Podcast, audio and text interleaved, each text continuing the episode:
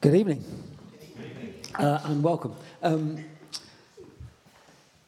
so, a couple of intro things really for me. First of all, if you've been coming to Encounter for the last, well, I don't know, six or seven times, um, good. If you haven't, bad.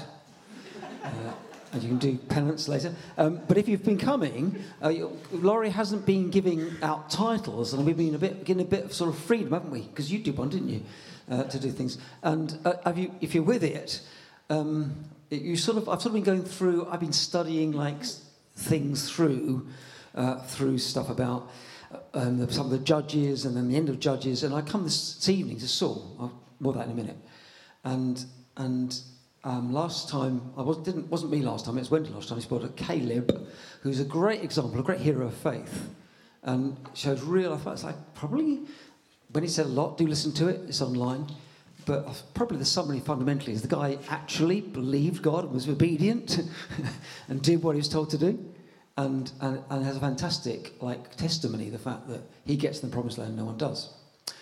And I'm going to this evening I want to speak about someone who's really been, an, I don't know, a bit of an enigma. It's been a thing that for a long time in my life I've never quite understood. It's this guy Saul. Uh, screen, go, sweet. Um, uh, and that's sort of in sequence. For me, it's in sequence because it comes after the end of Judges and he's the first king and stuff. And I've missed out Samuel. Samuel's a great guy. It's sort of easier to preach on the great successes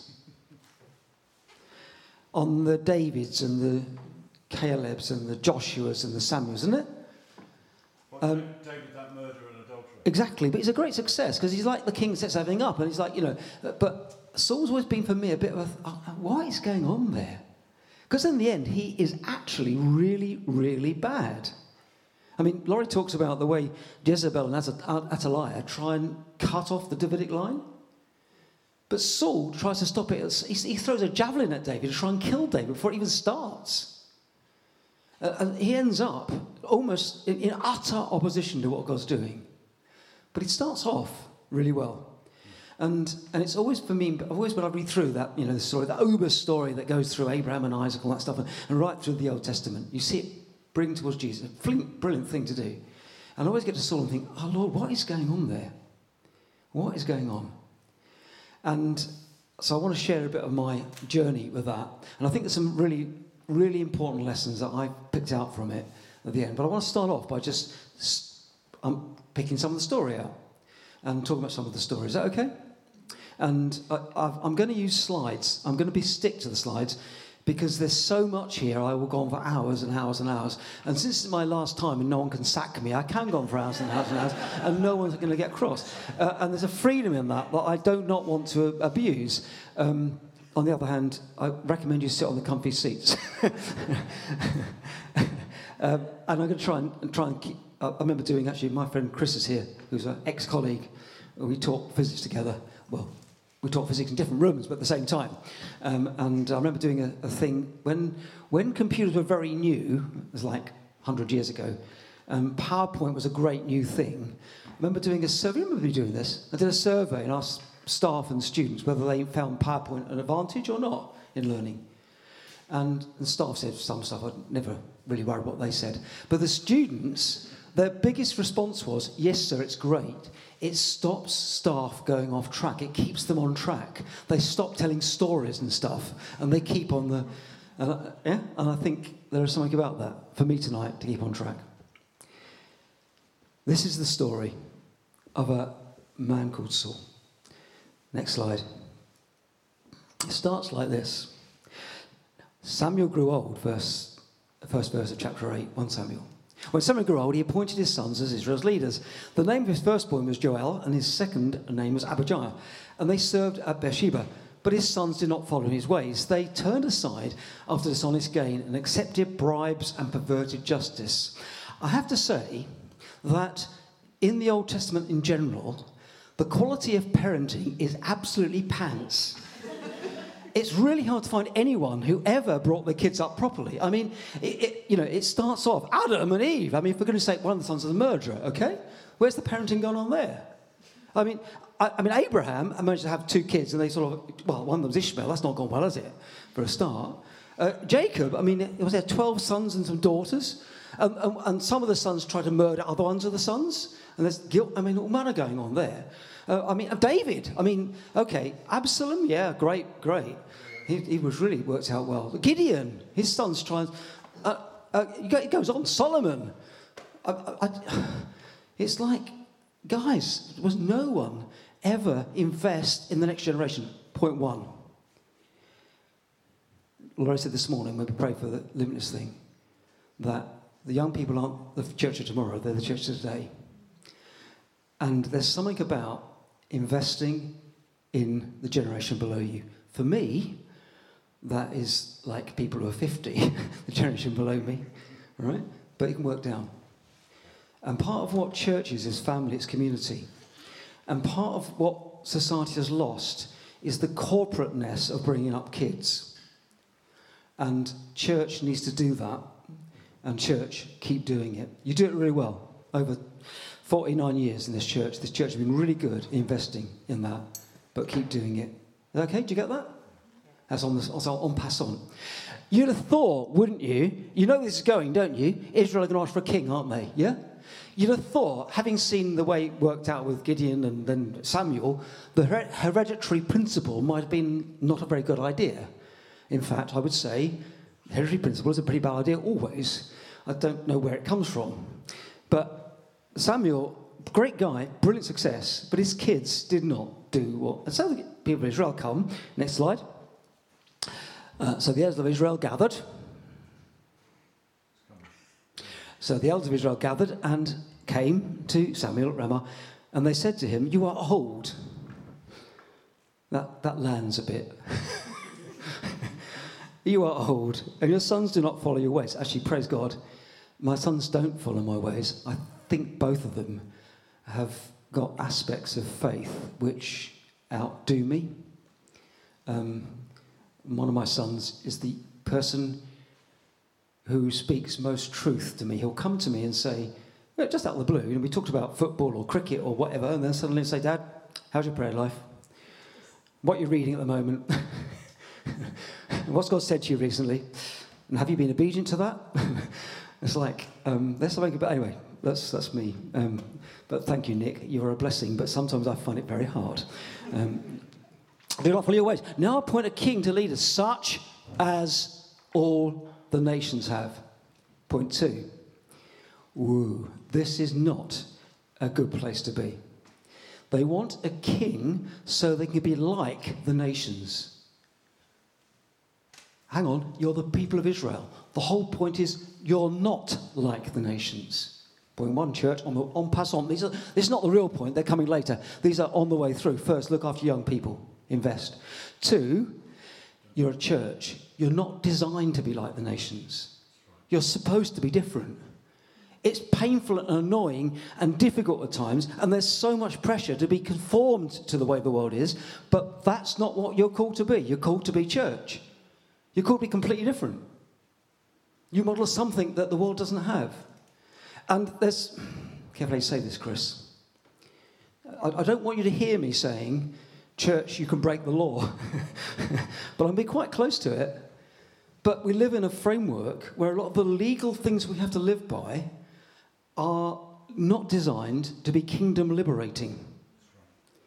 Do you understand that? A lot of the, and some of the rules, they come often from a good place, protecting people and whatever else. But some of the legal frameworks that we have to live by in society are not kingdom liberating.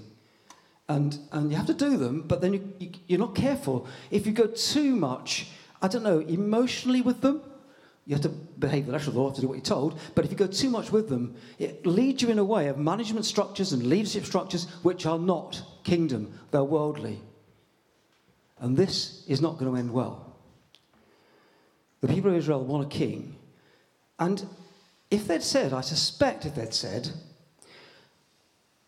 uh, there we go. You see, I presume they knew the prophecy that Jacob has when he blesses his sons, Genesis 46 somewhere, it'll come up later possibly.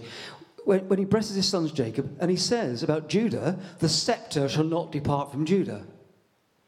Right? Mm-hmm. Hang on, where's the king going to come from? Judah. Where does the king from? Oh, no. The king comes from Benjaminites. This is part of my problem with the whole Saul thing. Samuel's a brilliant bloke. He's a great leader. I can't believe he didn't know that prophecy.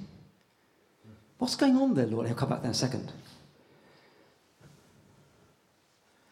If they'd have said, I suspect, if Israel had said, look, it, these judges are great, but, but they really, you know, come along, Gideon comes along, frees us, and then his sons aren't good and they do bad stuff. Samuel comes, Samuel comes along, brilliant, 40 years of being brilliant, his sons go, why don't we have a, why don't we change the model and have a king? So that, so that someone else can lead us into God's fullness and, and restore the kingdom properly and blah, blah, blah. Maybe God would have said, yeah, great. Don't think king was, I don't think the king was wrong. It can't have been because God sort of said about it in, in, in, back in like Jacob's time, long time ago. You get? It's the reason for doing it. And there's something about um, um, when I was a little little little nap nipper, I had to read a book called Murder in the Cathedral by T.S. Eliot. And in those days, um, is, Kathy, is Kathy here? Um, we used to have to learn prose and Shakespeare plays off by heart. And still occasionally, bits of it come back to me. It's like a nightmare, a recurring nightmare. Uh, I can see my English teacher who, who, who was, she was one of those people who thought she'd eaten lemons the whole time, if you know what I mean. Do you know what I mean? She, she always looked sour and, and, and even now I find, I, I, find myself quite scared of saying this, but, and, and, and, and I don't know. The last temptation was the greatest treason to do the right deed for the wrong reason which um, Eliot has um, been saying at the cathedral before. The last temptation of the greatest treason, do the right deed for the wrong reason. Church, one, look after young people. Two, you're not supposed to be like the world. Three, in that wanting to be like the world, be very, very careful. Because there is a, there is a, oh gosh, there is, if you're like the world, you don't get criticized and attacked. If you say we're doing this thing because it's logical and we've got a plan and we've got a you know, mission statement and all that stuff, yeah, that's what the world does. If you say God's told us to by prophecy, they think you're weird. Yeah? And they should think you're weird because it's not the way they think. So if you, you know, do the right thing, build the centre, but do it for the right reason. This is, this is en passant. Sorry, it's a long. Do you mind this or not? This is the last one. You can't say no, really, can you? All right, I'll get the points in a minute. Slide. So Samuel tells them that it's a really bad idea. And, and the people refused to listen to Samuel. No, they said, we want a king over us. Then we'll be like all the other nations, they repeat it, with a king to lead us and go out before us, fight our battle. I love that, by the way. A king to lead us and go out before us, right? we want someone who just takes the danger stuff. There's a thing there about wanting leaders to take all the flack. I won't go there for the moment because they do. When Samuel heard all about the people, he said, he repeated for the Lord. I love that. Did you read that? When you hear, when you get crap coming at you, where's the place to repeat it? Not to your WhatsApp group. When you hear lies and stuff, and people said there's, don't you know, where do you repeat it to? Before the Lord. Samuel has this relationship which is, Lord, they said this stuff. And the Lord answers, listen to them, give them a king. Samuel's not terribly happy about this, by the way. You, know, this is not, because he'll tell the people they've done really the wrong thing. Now, go through, skip the caution slide and go to the next one. Uh, this is the, that's the prophecy. I, I, did, did I quote that earlier, accidentally? They go from Genesis 46. Yeah. Uh, this is in, in, on his deathbed or near his deathbed, near the end of his life. Jacob, Israel, uh, makes prophecies for all his sons. Some of them are really like brief. You know, Benjamin's a ravenous wolf. Stop. Where's the you know? You, anyway, it's not. Again, they don't seem to have the idea of fairness amongst their kids, right? Okay, it's, you know that's, that's by the by. But Judah gets this from Genesis 49 uh, from Jacob. Your brothers will praise you, your hand will be on the neck of your enemies, your father's son will bow down to you. You're a lion's cub, Judah. You return from the prey, my son. Like a lion, he crouches and lies down, like a lioness who dares rouse him. The scepter will not depart from Judah, nor the ruler's staff from between his feet, until he to whom it belongs is. Of course, this prophecy looks long way forward to Jesus. The uber story of the Old Testament is to Jesus. So much happens on the way, but the overstory is everything's leading towards a time, a couple of thousand years after this, when Jesus will be born. He's the one who really has the scepter. He's the one for whom you can say it will never depart. He's the one to whom belongs and comes, right? It's a fantastic prophecy, right? And it points to Jesus. But, like a lot of prophecy, it has like a sort of immediate thing and a, and a more distant thing, right? Sort of, sort of nowish thing and well, nowish, it was a few hundred years later, but, right? And, and that, that's to just say that God clearly had seen this. Now, here we come. One of Chris's problems is the whole thing about prophecy and God knowing the end from the beginning and still giving us free will. I don't understand this at all, but this is one of the classic places, it seems to me, where God knows what the outcome's going to be, and He says it. He says this a long time before the whole Saul David thing happens, right? Does do you think I don't know? Do you think that so why would Samuel appoint Benjaminite to be king? So maybe he has like, I don't know, there's a thing sometimes about holy forgetfulness, I think. Because clearly God's plan works out. And it's God who chooses Saul. It's God who points out Saul. And, and, and where I come to with this in the end is God is sovereign. We have free will. Jesus is coming and I don't understand how it all ties together, and I'm not going to try. And if I'm in the world, if I'm in the world, I want to try. And my friend Chris, and next to my another friend, we've got a little physics thing going on there together. You know, if I don't understand, if something doesn't work, if something doesn't work, I want the equations to work right. I want to get a theory that works. Yeah, I need to understand some of the stuff that we know, the truth about God, is a bit beyond me, anyway. Maybe you guys get it. And sometimes you've got to live with that. And accept an amazing thing that God gives us an insight through prophecy into the future, right? And sometimes, how do you, Lord, how do you, how do, you do that? We are called to be faithful in the next 10 minutes. In one sense, our problem isn't the, the massive future, it's what God calls us to now. Anyway, next slide. Now, this is, this is, this is my friend Saul. Now, he comes in now. You see, Kish, whoever he was, had a son named Saul, as handsome a young man as could be found anywhere in Israel, and he was a head taller than anyone else. Becky, stand up, please. The average Israelite, Saul. Uh, there's, there's, a, there's a lad, we had a lad in year seven who, I mean, I don't know what growth, growth hormones it had, but he was like six foot five in year seven and when they came to assembly, the first, the, first, the whole, you know, the whole year, year cohort, they stood up when, when I went on stage with the head, and like, oh my word, he like stood out. it's like, it's like, it's like beanpole amongst these little things. And after assembly, I went and said, look, whatever you do, stand at the side. You're to be at the end of a row, so you won't be so obvious you're standing up with the with the staff. Um, anyway, but I just want to say here that this is the revised version translation of the same thing. And the King James is the same. Because the word translated handsome has a more general meaning. It's normally translated good or goodly or fit for purpose. It's terrible English, isn't it? And he had a son whose name was Saul, a young man, and a godly.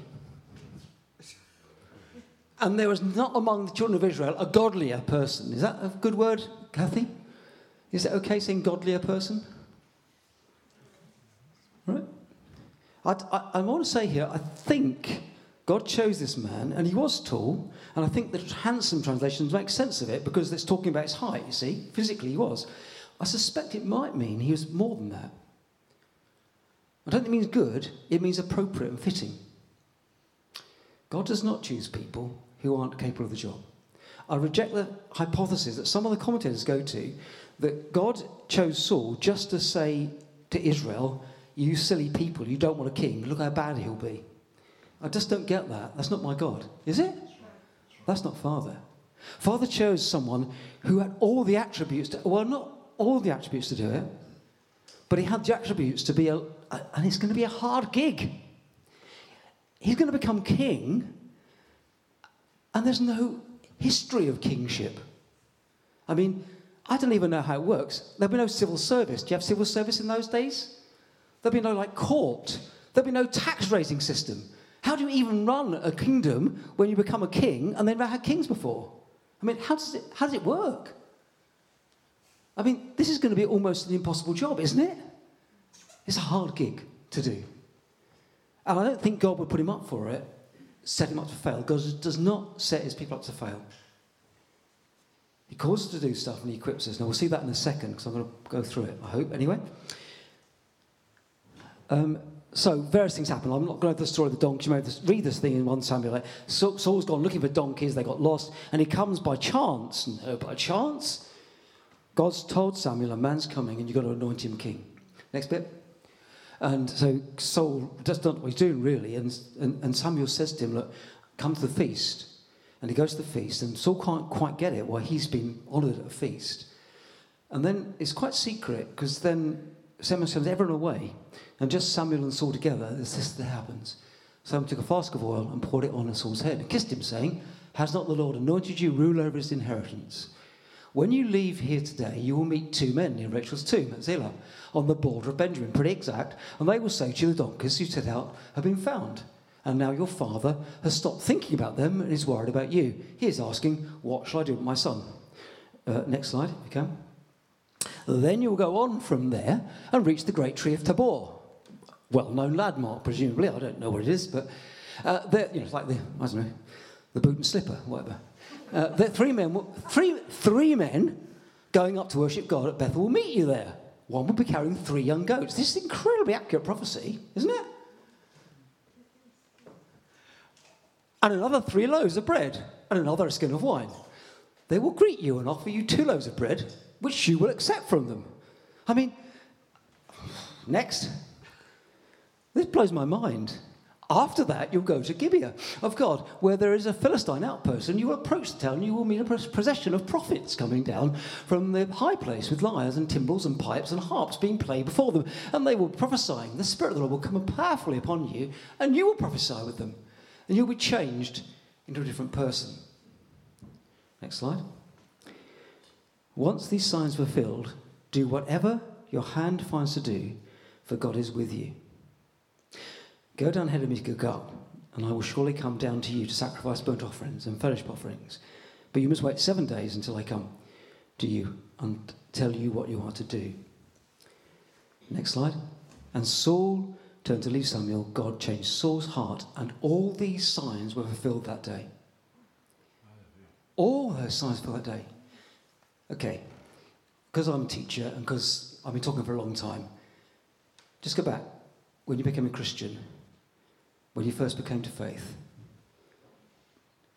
there will almost certainly be things that God gave you as signs, as like confirmations, or maybe somewhere. We don't just follow Jesus because we've got the brains, we do experience. Agreed? Yes. Okay? There'll be something, I mean, did anyone have something like that said to them?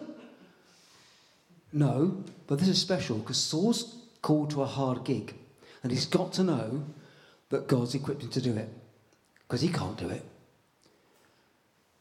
And it's an amazing set of confirmation. I mean, can you imagine that someone, someone says that to you and then, you, and then it starts happening? You think, oh, whoa.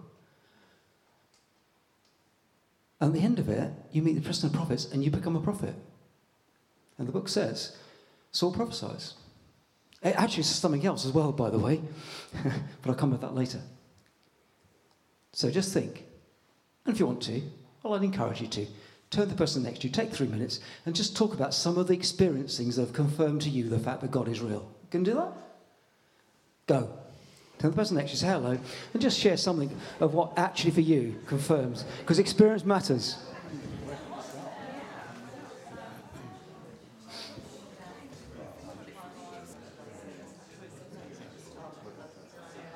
So, this is on the way into my real points. The first thing I encourage you, church, look after young people. Bless you the fact you do. Secondly, don't.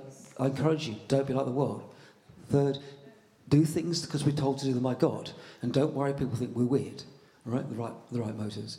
Fourthly, just celebrate the fact that we're all different, but we'll all have had those moments where we recognize God speaks to us. Right?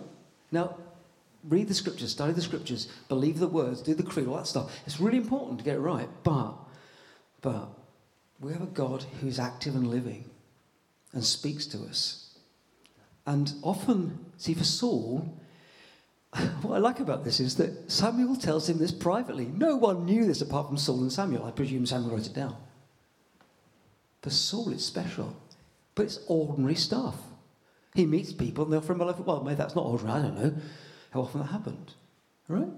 Until the prophecy thing at the end. It's all like just you know, you go here, this will happen, these people come and tell you that, and this, yeah, right? I mean, it could be circumstantial, couldn't it? Not that much, it couldn't. For me, my, I mean, to be honest, I sort of became a Christian when I was 14, but my real, like, big digging in was at university. And, and when I just made a decision, I was going to follow Jesus. And for me, it was just simply a matter of making a decision and going to um, meet this room where four or five Christians were meeting and feeling unbelievably at home.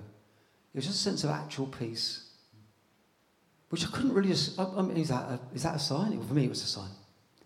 A sense of God being real. In, fourth thing, encourage you guys. You've got a great testimonies.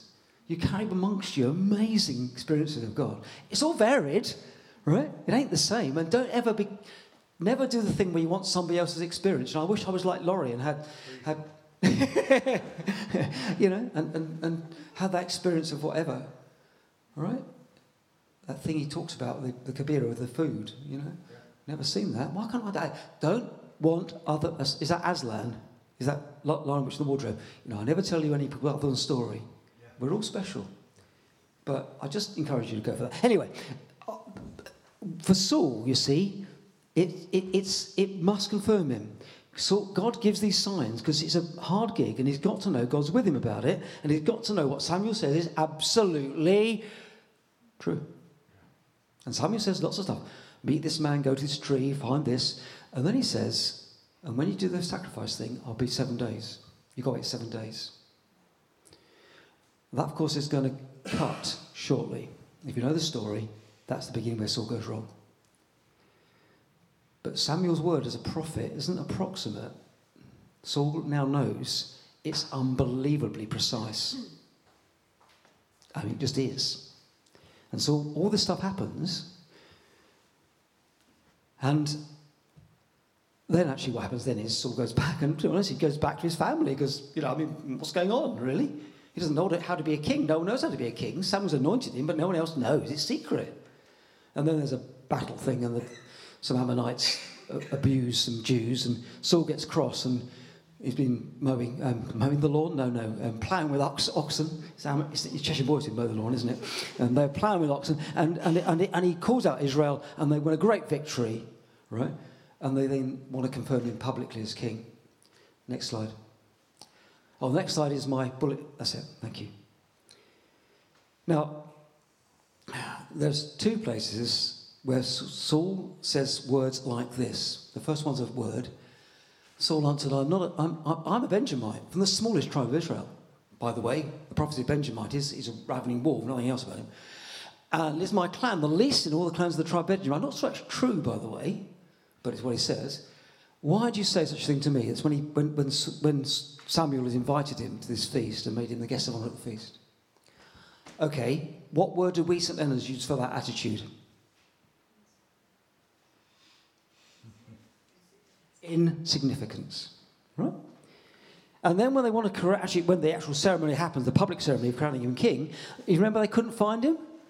Now, the weird thing is, Samuel's not, Samuel God has said, This is the man. Someone's anointed him. He's gone off and done stuff a bit. And then they do, draw lots. And they go to the whole of Israel, tribe by tribe, family by family, person by person to get, right? So publicly, there's declaration through God. They used to think that lots of the way of choosing things. Uh, we don't do, since the Holy Spirit came, we don't do that. Um, the last time they did it was um, choosing a replacement for Judas. That didn't work particularly well either, really. But they, they, you know, we don't do that now. But that's what they did to find God's will for things. So he's now, secondly, he's been chosen by Lot out of all the people of Israel. And then they can't find him. They, they couldn't find him. Where is he? Something inquired of the Lord. Has he come here? Said, Yes, he's hidden himself amongst the supplies. Which is quite hard if you're seven foot three, whatever. What's that tell you about? Insignificance. Now, hang on. Big gig. But is he significant or not? Where does his significance come from?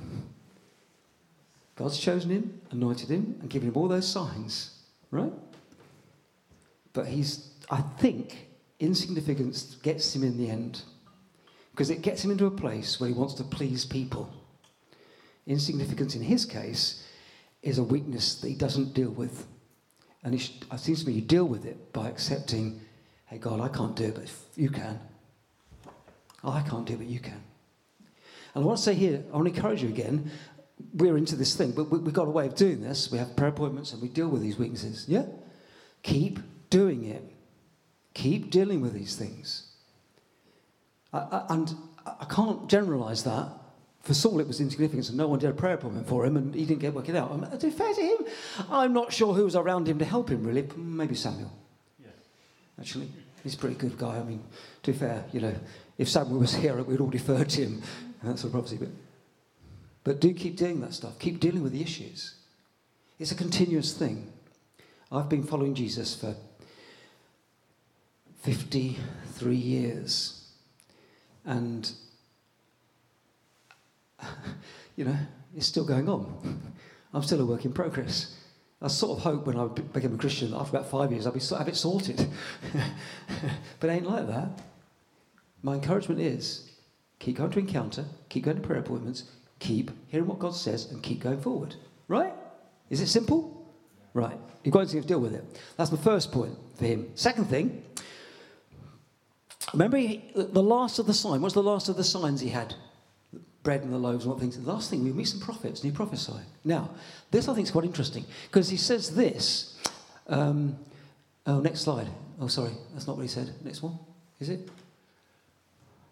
When all those who'd known him formerly saw him prophesying with the prophets, they asked, What is this that's happened to the son of Kish? Is Saul also among the prophets? Now, I, I'm I'm beginning to get into interpretation here. So, Lord, if I go off beam, let that wash away from their minds. Okay, I'm, I'm going now to Chris Clare thinking a bit, all right? That's what the book says. And what I think it says there is people were really surprised about Paul being a prophet, right? Because he now becomes king, and 40 years he rules as king, and stuff like that happens. And really, was Paul amongst the prophets? Saul, sorry, Saul, Paul was. Was Saul amongst the prophets, right? What this tells me is that God gave him a gift of prophecy and he didn't use it. That he's brought into that experience, that ecstatic experience of seeing God and hearing God's word. I think, I think that, and I'm off beam here, no other commentator believes that says this or anything. However, I think that in the model that God has, the king was supposed to be prophet and king, not the priest stuff. Samuel's still doing the sacrifices. I think Saul was meant to be a prophetic king. I think God had empowered him. It says the Spirit changed him, remember? I think that was available to him. Right, point two, church. Use the gifts God's given you and use them to the maximum of your ability. And particularly, as Paul would say, especially you may prophesy. If you have the gift of tongues, use it. If you have the gift of healing, use it. The gift of administration, use it. The gift of, but the gift of prophecy especially. Lessons from Saul, one, if you've got issues, deal with them. Because I'm sure God didn't want him to be, God didn't want him to be an insignificant, he starts insignificant, fine, but he wants him to grow out of that. Two, if you've got gifts, use them. I think Paul was given, Saul was given this prophetic thing and never, never used it. And the people therefore were amazed that he was ever a prophet because he doesn't describe his later life at all. Just, do you get it? Next. So this is now where it starts to go wrong. And I won't go through the details of the battle that's happening, but Saul's called Israel to him, and, and they are in a terrible place, actually. Like I say, you know, it's a hard gig because not only is there no structure in Israel for how kings work, I don't know how Saul fed and paid for his army because there was no way of, I don't think there was a system of raising taxes or anything. I mean, I'm not sure how we pay for our army. I presume it comes from tax with someone who knows how things work. Do we pay that come from taxes? It will come from come from the magic money tree? Do we, do we borrow it from the banks? Okay. And uh, I don't know how he did it at all, but he's gathered a force against him to fight the Philistines. Okay, he's been told. And, but he's been told to wait seven days. And he doesn't. He doesn't. And he's in a bad place because it says, the text says that people were deserting him and running away. His army was scattering because the Philistines were more powerful and Israel had no, it says, you know, this time they had no blacksmiths, they couldn't make iron weapons, they were really up against it. Uh, but, but Saul knows that he's not to do the sacrifice, that Samuel's told him to wait. Here I go again. Samuel sort of seems to wait to the seventh day. now, Samuel, if you really were on his side here, you might go a bit earlier than that because he's, he's, he's been tested here. If God tells you to do something, do it. Wendy said, I think, uh, I've heard her say it twice really, partial obedience is disobedience. Is that right? If it's clear God said to do something, just do it. It may be hard, but the consequences of not doing it are not necessarily good. And, and Saul has had, he knows that when Samuel says seven days, he doesn't mean five and a half days, he means seven days. To him, that is like the word of God. And he's seen that confirmed. But then this thing said, You've done a foolish thing. You have not kept the command the Lord gave you. If you had, he would have established a kingdom. Right? Again, I think, oh, my days. Your kingdom for all time. But we know that, uh, because God knows the end from the beginning, so God can say a prophecy 700 years ago about what's going to happen. But I think it's, don't think God was doing it accidentally. I think it's real. This is true. If he'd been obedient, who knows what would have happened, mind you? I, have a speculation. Do you want to hear my speculation? Say yes louder. Do you want to hear my speculation? Yes. Yes, Chris, we do. I think what might have been God's plan was if Saul had actually got into this prophetic thing and dealt with insignificance, and, and the next two things I'm going to say dealt with them as well. I think he might have been king, and he might have been established, and I think Jonathan might be the king after him, and he might have abdicated in favour of David. And the transition might been much more happy and beautiful than all the crap that goes on in the next few chapters. Right? I don't know. I'm speculating because no one knows. I think that I, does God have multiple plans or one plan? Is God upset and confused when we do think don't quite get it first time? Some ways not. He just carries on. But I think it gives us I think Saul every chance. My guys had every chance and he meffed it. Guys, deal with your issues Use the gifts. Be obedient. This is not the end, though. This is a warning. This is the warning time. This is the shout across his bows about you need to be obedient. And, and Samuel berates him for it, but then he goes to worship and they win a ma- massive battle. It's all good and, and life goes on. And, and, and then uh, two chapters later, I think, yes, 15. Now, this happens later on. Another battle, and Samuel, Saul's been given a command by God to go and destroy the Ammonites, completely destroy them. Now, again, I sort of get why he didn't, because he's got to feed and pay his soldiers. And what they do is they keep the best of the cattle, right? Okay? But they don't do what God said. Now, this, again, I'm speculating a bit here, right? But there's something here about Saul now being in the place where he does not see from God's point of view what's going on. He didn't in chapter 13 when he did the sacrifice himself and didn't wait for Samuel. He should have seen that what God was going to do was win the victory. It wasn't Saul's job to win the victory. He had to wait for Samuel, and then it'd been done. God was gracious to them; they won the victory. But you know, but but he, but he's, he's he's he's now at the point where he now thinks he's got to do it, sort of. And there's this really telling thing, I've put it on the screen here. When somebody goes to find him and tell him off for not doing it properly, because they don't, they kill the Amorites, they, they defeat them, but they don't devote everything to, to slaughter the cattle and the sheep. They keep the best of it for themselves. Utter disobedience, no? Because Saul is not seeing it spiritually, seeing it as something. He, he, when somebody finds him, Samuel says, Saul says, Look, I've done what you told me to. No, you haven't.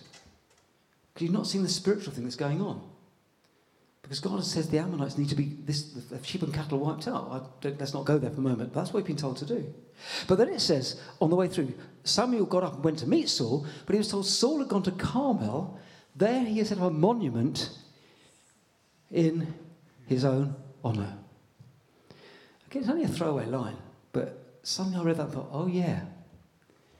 Oh yeah, he's now not seeing. You see, he's not seeing from God's point of view. Who wins the victory? God.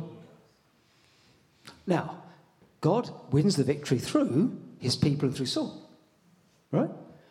But it's not Saul's victory. It never was going to be. It's always God's victory. Oh, have I learnt that over my life? God calls us to be faithful, not successful. Because successful is so often defined in our heads, in the world's eyes, not in his eyes. And when you said this morning that I had a word, could you, could you, if I give you a microphone, can you repeat that word you had about about seen from above? It was, I can't remember. Um, you'll do it better than me. Um, um, um I'm going to wave the green microphone so Paul does it. So I think it links up quite nicely this morning. Thanks, Wendy. Thank you. I'm trying to remember what I said.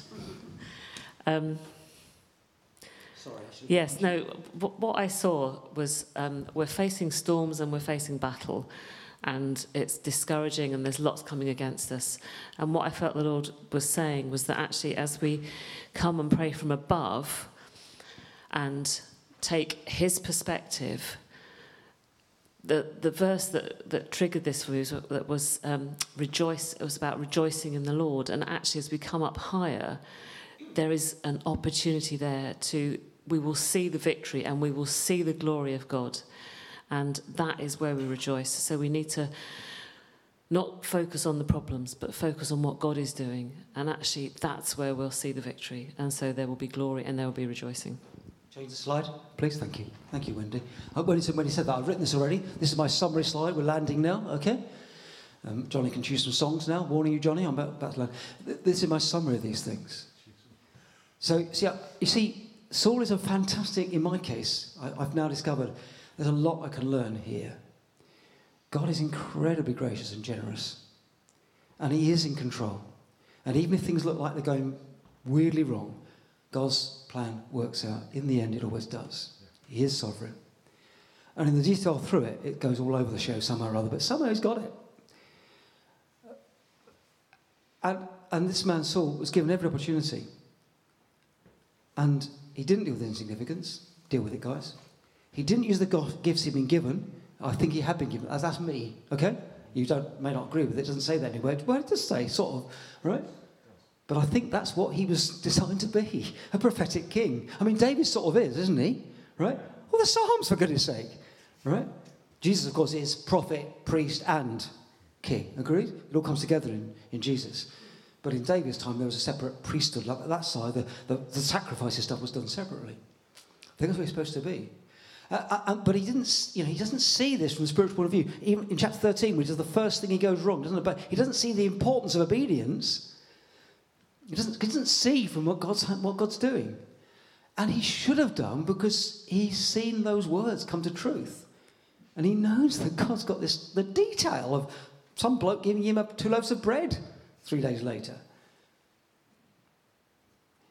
And obedience is, I suppose, the central thing. And then this thing about. It's so easy sometimes, and, and I fall into this too. You know, the, the, the nice sermon vicar comment on the way out. Don't, whatever you do, say that on the way out. Because firstly, it's not a sermon. Secondly, I've never been a vicar. I don't want to be. Um, I'm a clerk in holy orders with permission to officiate, whatever. But, but, but it's so easy sometimes in the church and in our life as Christians to sort of feel, because God does use us to do stuff. but it's His power and His glory. And we have to be in the place where we recognize what does Jesus say? The Holy Spirit will convict the world of sin and righteousness and judgment. Right? I have to be a witness, I feel willing to be faithful, but it's God that does stuff. And I think I want to encourage us to, to give God the glory for all that happens and all that seen, because it's His the power that does it. And it's amazing that we're called to work with Him, but in a sense, all we're called is to be obedient and get out of the flipping way, right? It's, it's, it's just like, you know, I mean, David gets that because of the, I mean, David has nothing like the same confirmation, by the way, of becoming king. He just does the Goliath thing, doesn't he? Right? He has nothing like the same words of, and maybe it was slightly easier because Saul's tried to kill him for 30 years or whatever. And Saul, like I say, ends up really bad. It ends up black. Almost no one, I don't think, in the Old Testament ends up as black as Saul trying to wipe out the Davidic line before it even starts. And weirdly, though, he said, landing on a weird note, Saul is almost the first example of someone whose kids turned out good. How bizarre is that?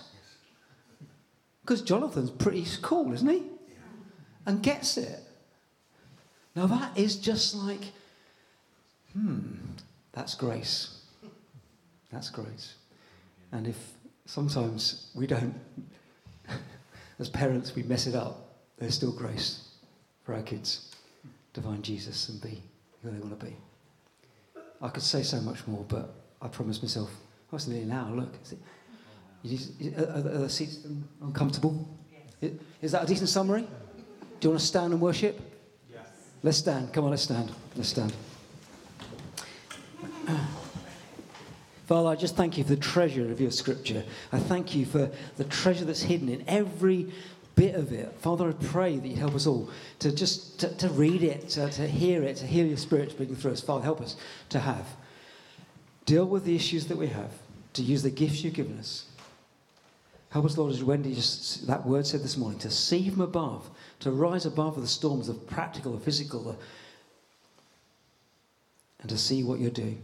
And Lord, to give you the glory, because you are the King above all kings. You see the end from the beginning. You declare the truth long before anyone sees it. You've been working throughout history, and you're working now. This evening, this, this in this old church, and these bunch of uh, people gathered here, Father, your Spirit wants to work with us to bring you the glory, to win victory in all that we do, but not for our glory, not to build an honor to us, but for your glory, Jesus, because you're King of Kings, Lord Lords. You're beautiful beyond description and we worship you. Bless your name.